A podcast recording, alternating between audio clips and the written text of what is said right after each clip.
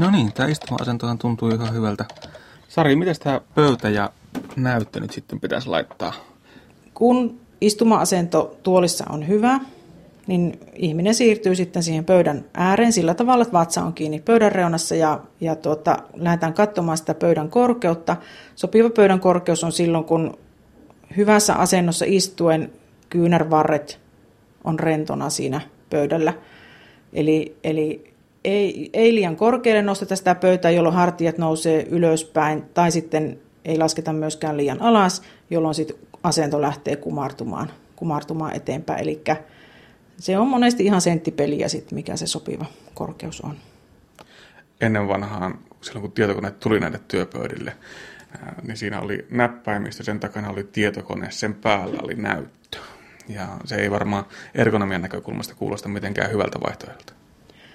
No kyllä kieltämättä joskus jotakin kuvia vai onko ne vanhoja elokuvia vai mitä on, missä tämmöisiä viritelmiä näkee. Ja, ja kyllähän se on todettu, että, että näytön sijainti on aika oleellinen asia sen asennon säilymisen, mutta myöskin sitten sen niskahartia seudun jännittymisen kannalta. Ja, ja tuota, sopiva näytön etäisyys ja korkeus on si- silloin, kun käsi ojennetaan suoraksi vaakatasoon, sormet myöskin suoraksi. Ja näyttö on sen käsivarren mitaan päässä luettava teksti lähtee sormen päästä alaspäin. Se on semmoinen perusohje, jota voi noudattaa periaatteessa aina.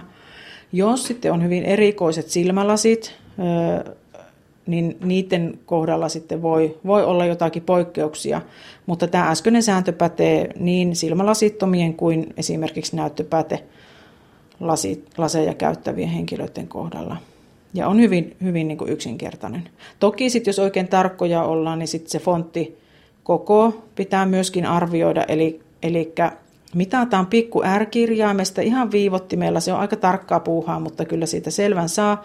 Jos se pikku R on noin kolmisen milliä korkea, niin silloin tämä käsivarren mitan päässä oleva näyttö on, se sijainti on silloin sopiva.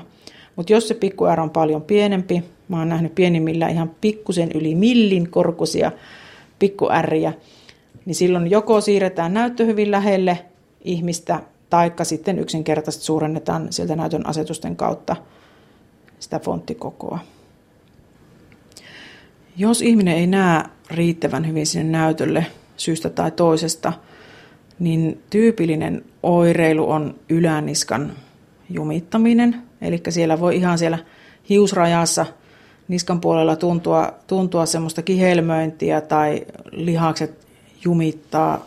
Ja siitä sitten pahimmillaan, niin jos tilanne jatkuu pidempään, niin lähtee ihan huimausoireet ilmaantumaan. Eli, eli kyllä siihen asentoon kannattaa, kannattaa kiinnittää huomiota.